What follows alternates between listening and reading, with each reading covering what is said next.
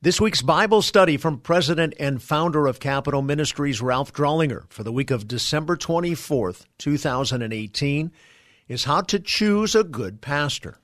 We always begin with the introduction. Today, there are many thoughts as to what a pastor is or should be like. Some view him as a nice teddy bear who offers hugs and walks beside you. Others see him as the Sunday morning event leader who is the good looking CEO of a slick, market driven outreach.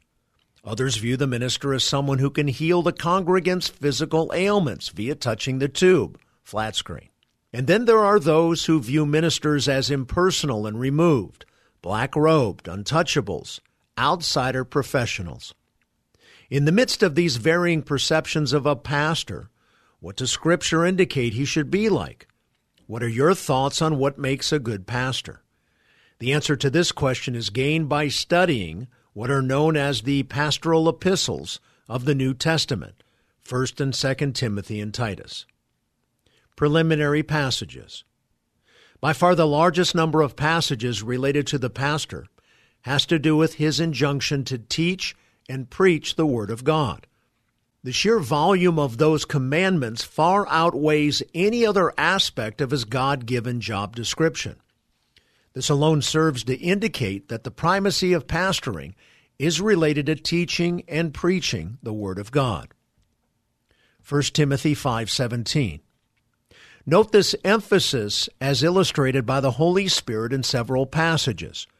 1 Timothy 5:17 reads, "The elders who rule well are to be considered worthy of double honor, especially those who work hard at preaching and teaching."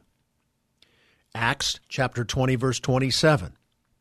In Acts, relative to the Ephesian elders with whom Paul had labored in ministry for 3 years, he states, "For I did not shrink from declaring to you the whole purpose of God." Colossians 1:25. Of this church I was made a minister according to the stewardship from God bestowed on me for your benefit, so that I might fully carry out the preaching of the word of God. In these three passages, the emphasis of the apostles' ministry was proclaiming the word. And as will be seen, this same perspective on ministry was handed down from the apostles to the first century church leaders as evidenced in and by the pastoral epistles. Positional passages emphasizing teaching. One of the main texts that underscore the prominence of the pastor being a teacher is found in Ephesians 4:11. Herein revealed is the kind of leadership that Jesus Christ has given and intends for the body of Christ in his physical absence in between his first and second incarnation. And he gave some as apostles, and some as prophets, and some as evangelists, and some as pastors and teachers. Listed are four different positions of leadership that God advocates to build his body. Cross reference chapter 4, verse 11. Importantly, there is a distinction in Ephesians and elsewhere in the New Testament between spiritual gifts, gifts which all believers obtain at the point of salvation, and those whom God gives as gifts to lead his body in between the first and second coming of Christ. Spiritual gifts are given to each member of the body, Ephesians 4:16. Over and above that fact, he gives certain individuals as gifts to the church to mature his church.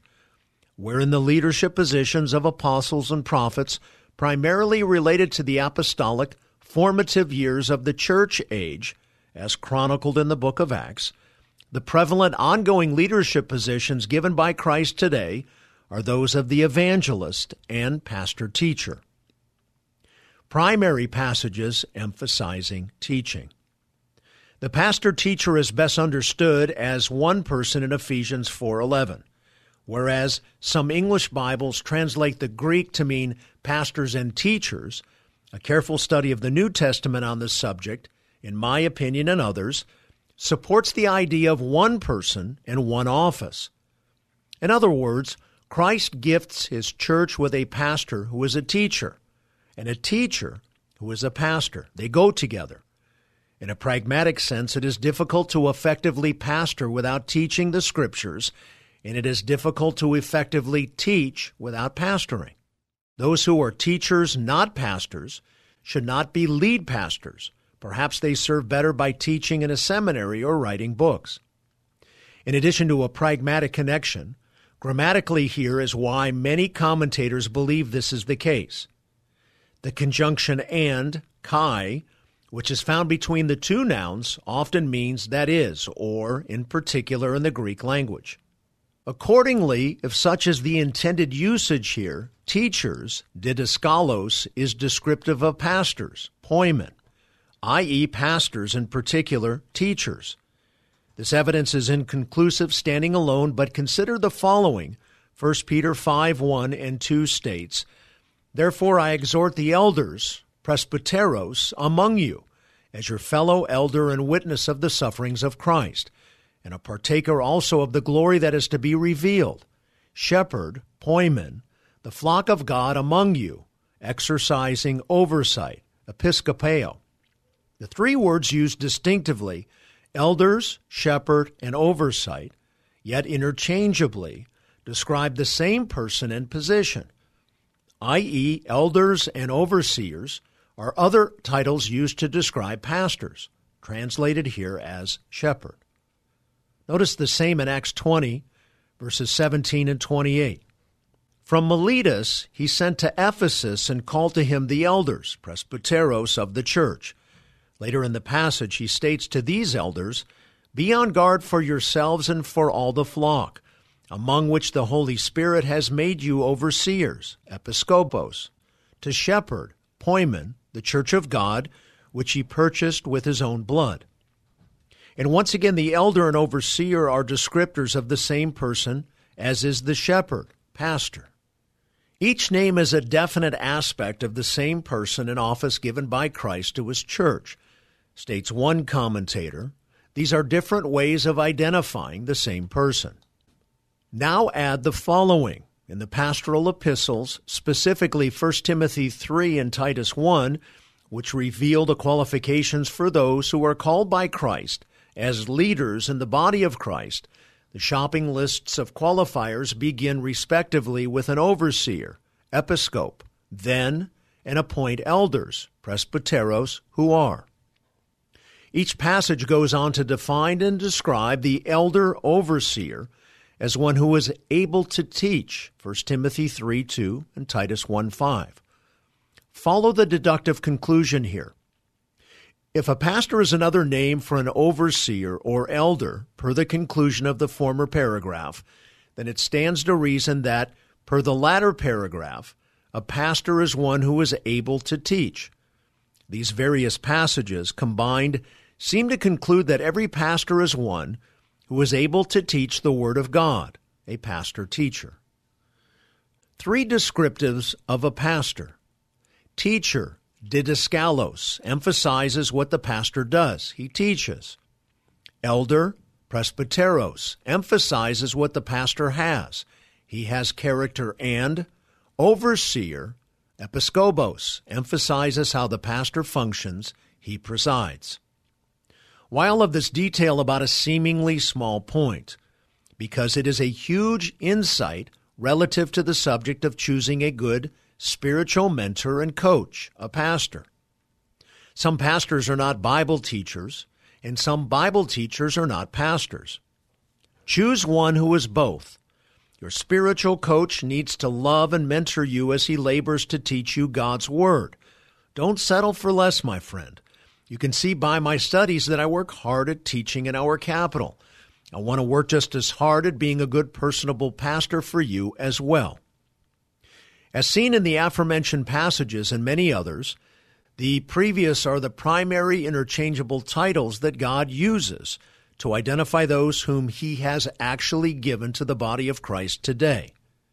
Given this intel, God expects you, a believer, to cue in on this. Don't choose a pastor who is not a teacher. Equally bad, don't choose a teacher who is not a pastor. Add to this in 1 John 4 1 Beloved, do not believe every spirit, but test the spirits to see whether they are from God, because many false prophets have gone out into the world. One need discern if a spiritual leader is really sent from God by first of all asking, does he even teach the Bible? And secondly, if he does, to what degree does he teach it? Acts 17, verse 11, states regarding the Berean Christians, For they received the word with great eagerness, examining the Scriptures daily to see whether these things were so. Jesus said in Matthew 7, 20 through 21 regarding true belief, So then you will know them by their fruits. Not everyone who says to me, Lord, Lord, will enter the kingdom of heaven. Choose wisely your pastor. Make sure he is teaching you the Word of God. Our application. Is it an appropriate and or fair question to ask, how do I rate my pastor? I think so. Properly rating another, like you do those seeking employment in your office, relates to good judgment.